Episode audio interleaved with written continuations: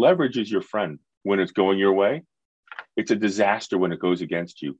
And the more leverage you have, the more intense those feelings are, both on the upside and the downside. Welcome to Generational Arbitrage. I'm Tyler Neville, uh, sitting down with Brian Reynolds, the chief strategist at the eponymous Reynolds Strategy. Brian was the chief strategist at several brokerages before starting his own firm. And he started his career on the buy side as a portfolio manager at David L. Babson and Company, a credit firm.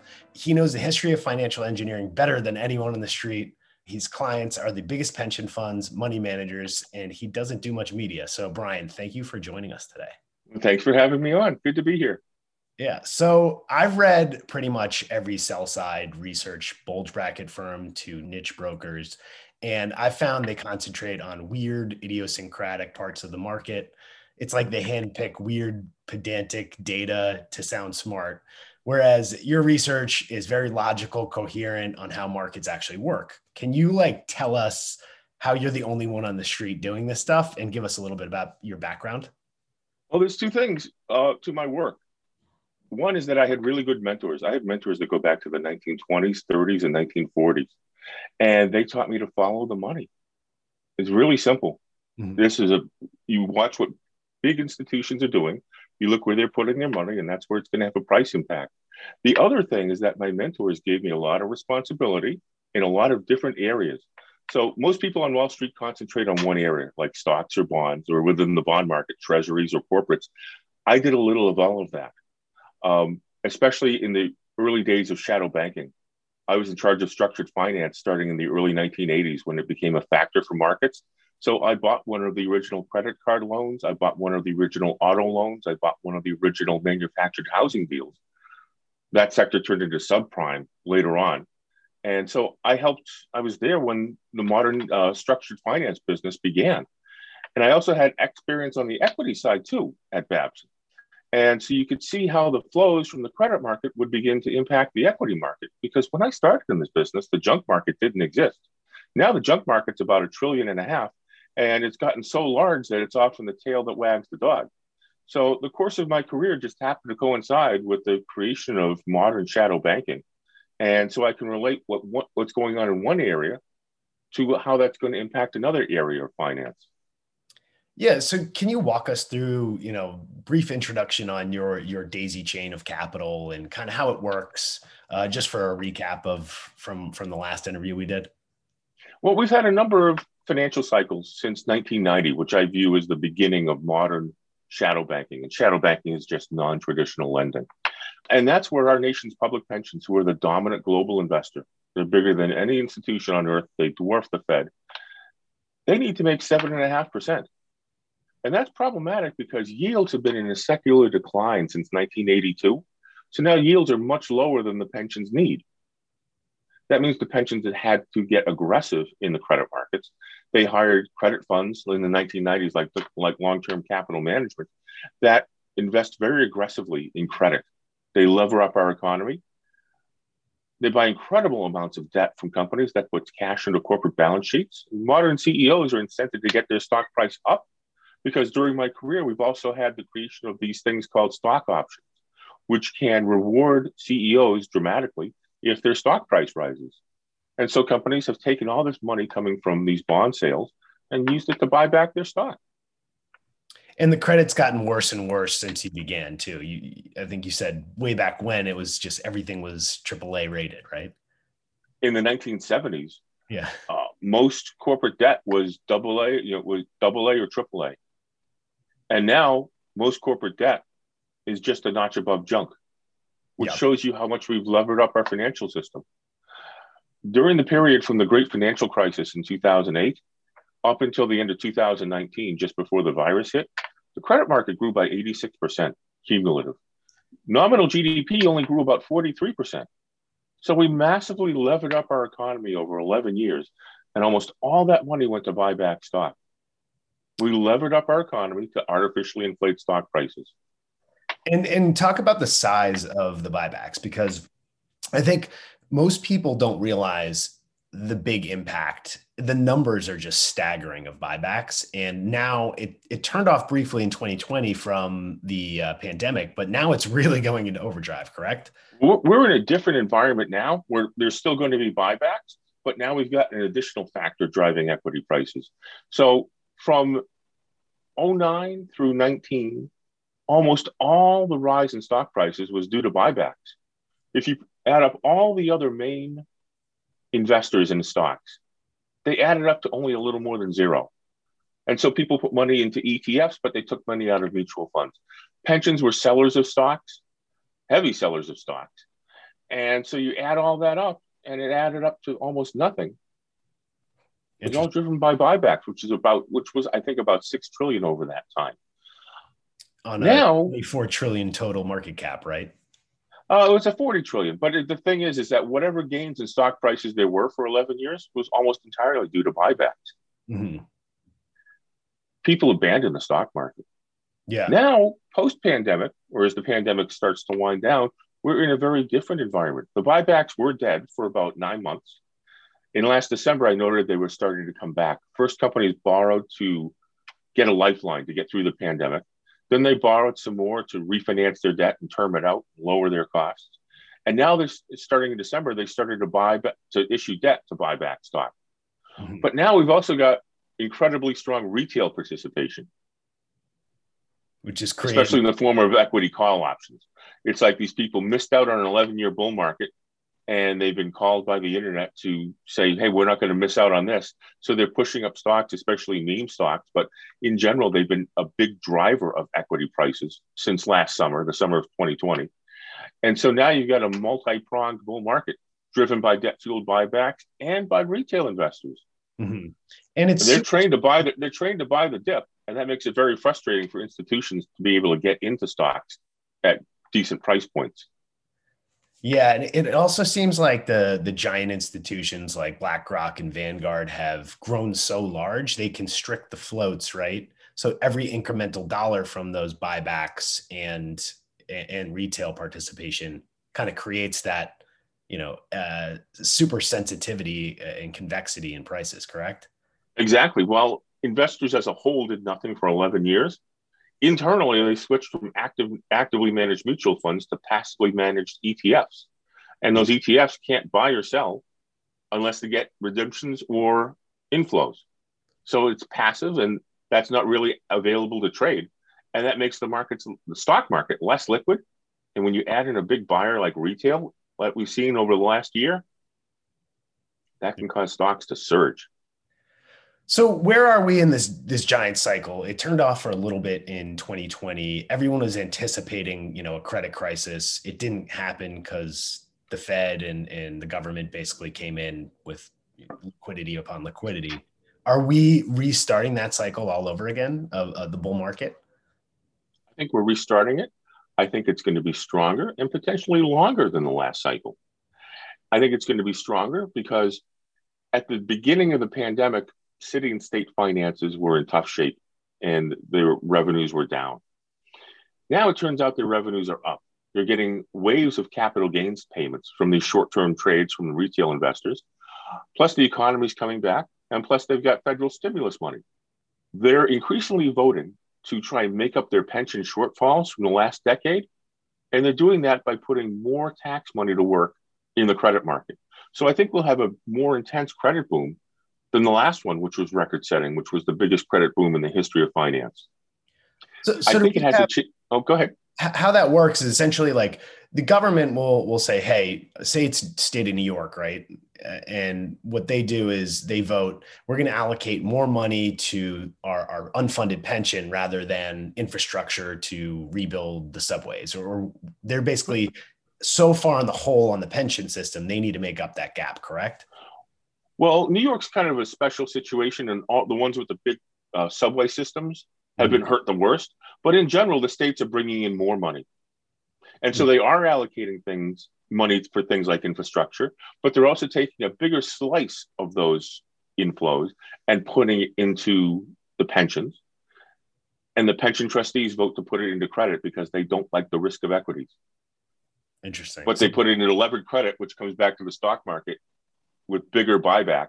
because you get more corporate bonds being sold by companies, which means they have more buybacks. And the pension allocation votes, Brian's got one of the best charts in the business. It just goes up and to the right of, of money getting allocated to, to fixed income, correct? Well, not only does it go up and to the right, it goes up and to the right at an increasing pace. Because for the 11 years of the last credit boom, cities and states raised taxes specifically to put money into pensions. And now tax inflows are growing because the economy is growing, because of capital gains, because of the federal stimulus. So now they're putting even more money to working credit to try and address the pension shortfalls that have grown up in re- that have grown in recent decades. And where are we at like the on on the aggregate where because I think it was like 70% funded like maybe a year or two ago. Has that grown? It was about two thirds funded. Okay. And it hasn't really grown that much. There was a drawdown during the pandemic as markets fell. Markets recovered, so you got a little bit of a bounce back. Um, but in general, it really hasn't changed in the public space. In the corporate space, it's been much more fully invested. So those now are almost 100% invested. But all the growth at the margin is coming from the state and local pension sector. And so they're pretty much, from a big picture standpoint, about in the hole now as they were going into the pandemic. Only now they have more free cash flow. And they're taking a greater percentage of that cash flow and using it to address the pension shortfall and their goal, if they make seven and a half percent, is to eliminate that shortfall over three decades. I don't think this cycle is going to last for three decades, but while they're putting the money to work, you get a very intense credit boom. Mm-hmm. And we're seeing that for sure. In one of your notes, you talk about uh, the inflation across uh, you know the 10, 10 year span of, of break evens and and how things further out are kind of saying inflation's not going to be that bad. How do pension funds view that with these negative real rates? Um, do they even care about that, or they they just want the yield to satisfy the pension? They'll take a little bit of the negative real yield. Well, it's a little bit more nuanced than that. And this is this is not my forecast. This is the forecast coming from credit market investors or fixed income investors. If you look at the break evens on two year tips, five year tips, and 10 year tips, investors in the fixed income market have concluded that inflation is going to peak in less than two years and then trend back down. So your time frame is very important if you're a pension and how you time that. Let's just say that you get a modest rise in inflation over a 10 year period. That actually helps the pensions meet their obligations because it allows them to pay off future retirees in cheaper dollars. So that actually lessens the pension funding. But as I said, most fixed income instruments aren't priced for a big rise in inflation over 10 years. They're priced for a big a temporary increase in inflation for two years, but then it goes back down.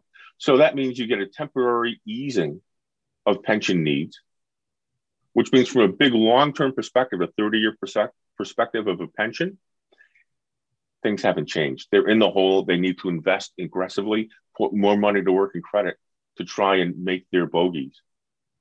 So that's why you see the money just continuously coming in, regardless. Whether the inflation expectations have been going down as they did over 11 years or up in the last year, it really hasn't changed the pension dynamic that much. That's how badly the pensions are underfunded, is that these swings in inflation are almost a rounding error for pensions.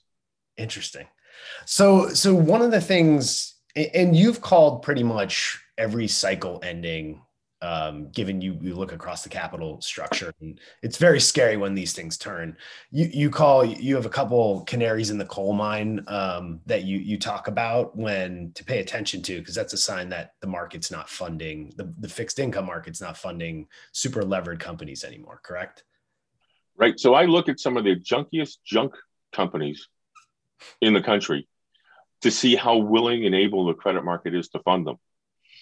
And this goes back 20 years back in the you know in the in the subprime cycle when people kept thinking the disaster was right around the corner. It took four years for the disaster to happen. And then the same thing happened over the 11 years bull market that ensued after the financial crisis of 08 where people kept thinking the disaster was right around the corner but it took 11 years and the reason was that pensions kept putting more money to work and it kept funding these really low quality junk companies. And right now, they're funding them as a, the credit market is funding them as aggressively as ever. They're showering them with money. Junk bond yields are flirting with lows. Even if junk bond yields rose 300 basis points, they would still be expensive relative to stocks. That's how strong these pension flows are. And that's why I think it's going to be strong, it's going to be durable, and it will probably extend for a while. Interesting.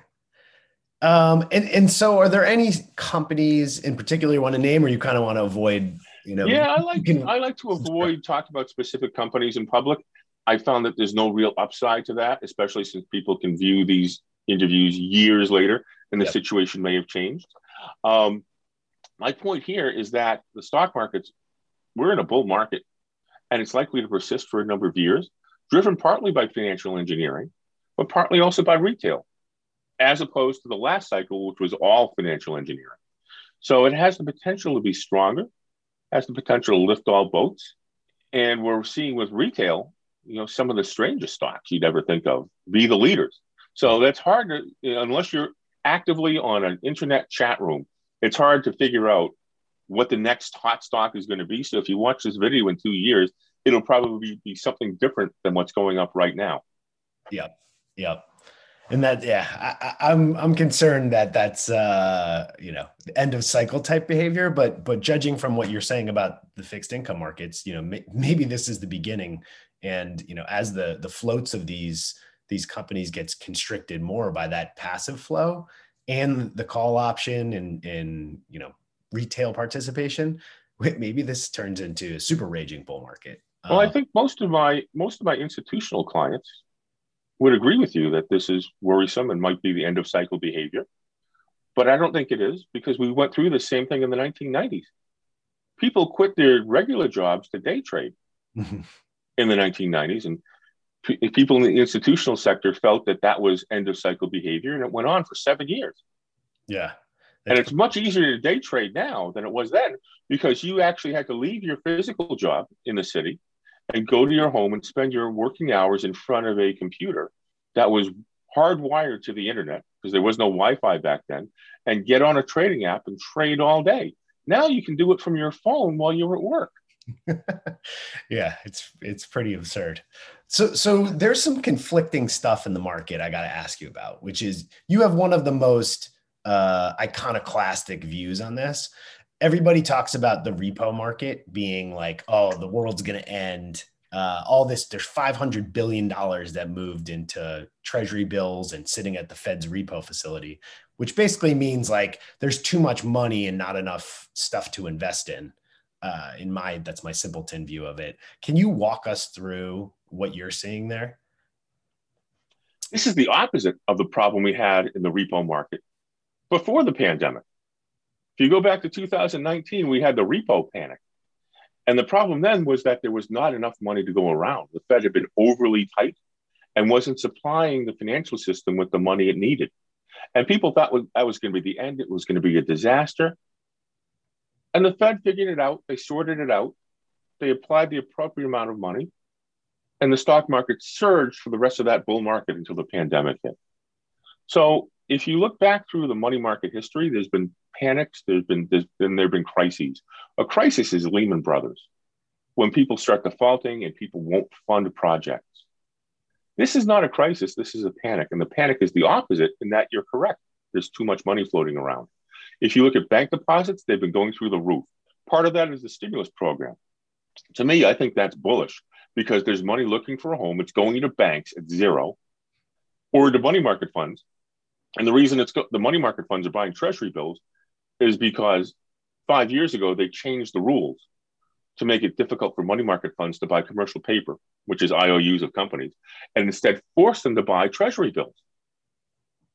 So money market assets have surged. Treasury bill issuance has surged because when we issued this debt during the pandemic, we did it with treasury bills. But then just as in 08, we start terming out that debt. We start issuing it for longer terms and drawing down treasury bills. In the last few months, we've had a drawdown of treasury bills. At the same time, there's been an increase in demand. My mentors taught me to follow the money. When supply, when the issuance of treasury bills goes down and demand goes up, all this money coming into the banking system from stimulus, that pushes the price up which pushes the yield down, which is why we have slightly negative interest rates on treasury bills. On, on the front I, end.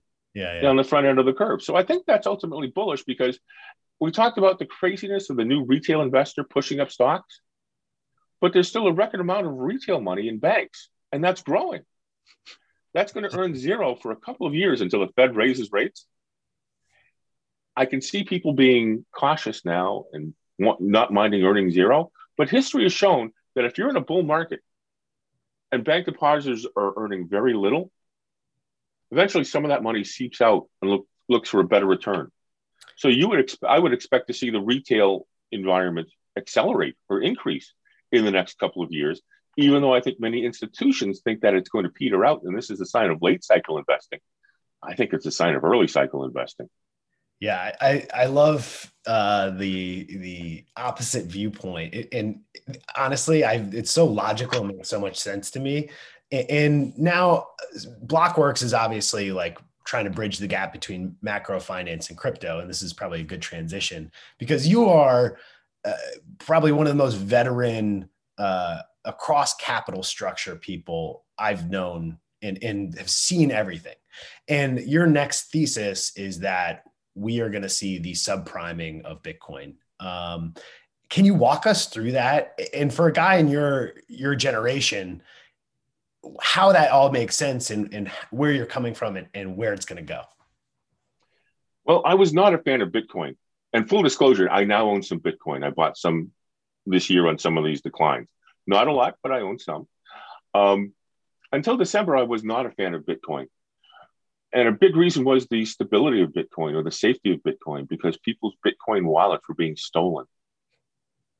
And that's not good for institutions. Institutions don't want to invest in an asset that can disappear because their wallet gets stolen. So I had thought there would be very limited institutional participation, and there was limited institu- institutional participation until December when a firm, a large investment firm, announced they would start lending against Bitcoin to institutions. To me, that was a game changer because that's the same thing we did at the start of the subprime. When I say we, Wall Street, mm-hmm. that's the same thing we did at the start of the subprime cycle. We started wrapping assets, in this case, it was subprime mortgages, into packages and levering them up. We did it again with commodities from 2009 to 2013 during that commodity bubble. We packaged them in these wrappers, we levered them up, and that added a bid both to subprime and a bid to commodities. It made them more volatile and then when those wrappers and that leverage blew up with subprime in 07 and 08, with commodities in 13, 14, and 15, those commodities went down like a souffle. So now we're starting the same process of wrapping crypto into these packages and levering it up. We've had a few more developments in, in the last couple of months that have solidified my view of the upcoming subpriming of Bitcoin. We had a major custodian announce that they were going to start looking into custody, custodying Bitcoin. To me, that's a huge factor in getting institutions to accept Bitcoin because now you don't have to worry about the custody once this once this program goes into place. If you propose an investment program in Bitcoin to a client, institutional client now, you could spend days, weeks, or months talking about the safety and the custody of Bitcoin. If you're with one of the top three or five bank custodians, you just say, "Oh, we're custodying Bank XYZ." and you have a 10 second discussion instead of a month long discussion about custody. It just clears the way for all the safety and custody issues. And then you can focus on whether Bitcoin is appropriate for the client or not. Today, the day we're doing this interview, a second major custodian announced they're going to start setting up blockchain custody and trading. So when institutions like this take these steps, it puts pressure on their competitors to follow along. We saw a major insurance company put some Bitcoin in their general account this winter. That's going to pressure other insurers into doing so. And insurers are the second biggest driver of these credit booms after our pensions. We saw a major credit card company announce the beginnings of a product tied to some cryptocurrencies. That'll pressure other credit card issuers to do the same.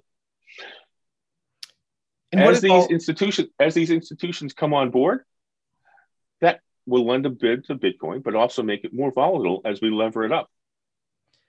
And and what it really is just doing is kind of like Mike Milken kind of did this with, I guess, um, the infrastructure for the internet, right? He and and wireless, um, you know, phones. He basically lent money to a lot of these companies to grow the infrastructure. Is that sort of what's happening with the Bitcoin? Um, exactly, and we just saw that this week. We saw a company for the first time ever issue a corporate bond with the express intent to buy Bitcoin with the proceeds. And the the thing for me wasn't that that company issued that bond to buy Bitcoin. It's the fact that credit investors raced to buy that bond to fund this lending of Bitcoin. So this firm wanted to borrow 400 million for seven years at six and an eighth percent. And the deal, according to Bloomberg, was three times oversubscribed. Which is incredible. And then when it trade, then when it when it, after it priced and started trading, the price went up, the yield went down. So now, for the first time ever, we have a price of what Wall Street is willing to finance a speculative lender, because this was a junk bond, a price at what they were willing to fund a speculative lender's levering of Bitcoin. And that price is around 6%. That may seem low because pensions need seven and a half, but similar junk bonds, similar ratings, similar maturities were yielding two and 3%. So it's actually a high price to pay, but that's logical because Bitcoin is such a volatile asset. I've done a study that so, shows Bitcoin's volatility is equivalent to Tesla stock. That's something that Wall Street is very comfortable with, handling the, that type of volatility and that type of price action. So if you have the same type of price and volatility in a new asset like Bitcoin, we're willing to finance it, but at a higher yield or a higher cost than a you know plain vanilla stock loan. So now we have a guideline that says here's where we're willing to fund the levering of Bitcoin. And here are all these billions of dollars from large institutional investors that want to finance the lending of Bitcoin. Mm-hmm. So this is similar to when we first came out with subprime bonds, where people packaged subprime loans into these structures, these special purpose vehicles, and credit institutional investors bought them hand over fist. We're seeing the same process start now. Incredible. And and they're three times oversubscribed is is pretty amazing for something that's just going directly into Bitcoin. And that really for a half billion dollar deal, it was triply oversubscribed. The very first one. Normally, new structured finance products take a while to gain acceptance. This got acceptance right off the bat. Interesting. And and so that also puts pressure on other firms. So the the firm that you we all know the firm you who did this, but if you are a competitor to that firm and this starts working, it creates almost another everyone will will take the financing if the returns are there. So it kind of creates that subpriming uh, I need to keep up with the growth of this company that I'm competing against. Correct? And we know now that there's a lot of financing available, and now we know the cost of that financing. You just have to plug in the equation to see if you're comfortable with that risk.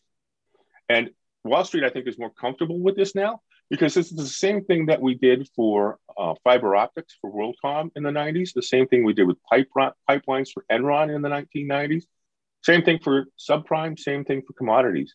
So we're very familiar with this. We know how it ends, but these things usually go on for years and years until a disaster hits. We're at the beginning of a leverage cycle, not the end of it. And and so can you walk us through how does it end? Because this is generational arbitrage. So I, I want to know how does the next generation pick up the pieces from this? Or or do they participate in this growth and make up that wealth gap? It probably ends badly. It probably ends with another bailout and gets pushed down to another generation. We started this in the 1990s blow up and we had somewhat of a bailout, and that got pushed to the next generation. Then we had the 2008 financial crisis, and we did a bigger bailout and pushed that onto the next generation. And then we had the pandemic, and we had a bigger bailout, and we're pushing that on to the next generation. And the difference is that with each successive one, the Federal Reserve has gotten more adept at coming to the rescue. So I think the next one will be bad, but I think the Fed will jump in fairly quickly and push it down the next generation it's kicking the can down the road, but we're very we've gotten very good at it. And really, it just ends in in a very inflationary environment. Is is not necessarily because, as I mentioned, credit investors have concluded or, or made this, you know, you look at the pricing of various instruments over time, mm-hmm. that it, inflation spikes for the next year or two, and then it peaks in, within two years, and then it comes back down. And part of that is the fact that we're seeing changes in demographics and commuting patterns because of this pandemic. So you'll see a depression in commuter rail prices. They're going to have to cut their prices to get people on. Whereas now there's more people living outside of cities, there's a bigger demand for cars. So car prices are going through the roof. That's not going to continue eventually, you know, forever. Eventually, everyone who wants a car will have a car and supply and demand will come back into balance. And the credit market's saying that's that happens in two years. Hmm. But there's an interesting economic paper that I've written about. I wrote about it in early April. It's uh, at the NBER. It's by a group of economists who've looked at, I think, either 17 or 19 pandemics. I forget off the top of my head, but going back almost 700 years to the Black Death. And they've looked at the post pandemic economic environment following those pandemics. And typically, you get at least two, sometimes three or four decades of higher GDP growth per person, higher wage growth per person. It changes the labor capital relationship. So there's more capital spending, which is deflationary. It makes people more productive so they can have higher wages. So you'll see not just inflation, but you'll see shifts and maybe some deflation mixed in, depending on the capital labor ratio. But in general, coming out of a pandemic, it's pretty good for the economy. It's pretty good for the typical worker.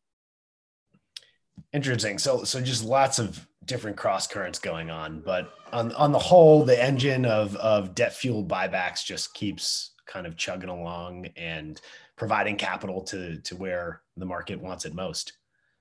That's where people are incented. And again, my mentors taught me to follow the money. And the big money is our pensions want to earn an above market yield and credit. So they've got to invest very aggressively. That puts cash in the corporate balance sheets when they sell their bonds. CEOs are as, as incented as ever to get their stock price up. And they use these flows to do that. Unless they can turn their company into a meme company and have the retail people take it up. Either way, the CEO gets paid. Right. I mean, that's it's it's something else. So so two things, and then we can kind of wrap up. But so how does it end? It, will, will Bitcoin, is it generally the subpriming asset that that ends in that illiquid sell-off and the the defaulting? Or is it some other part of the market this time? So i don't know exactly how it would end for crypto uh, but we can look to the past because this is leverage that's involved. It's, it's leverage that's going to be causing it. And this is forward looking because we're at the beginning of the levering of bitcoin. So in general leverage is your friend when it's going your way it's a disaster when it goes against you. And the more leverage you have, the more intense those feelings are, both on the upside and the downside. So we're at the beginning of a leverage cycle, so I don't know how far this goes. In fact, today there's been another development on Bitcoin. The uh, Basel regulators are now going to be incorporating Bitcoin into banking regulations in terms of the capital that a bank has to hold against Bitcoin.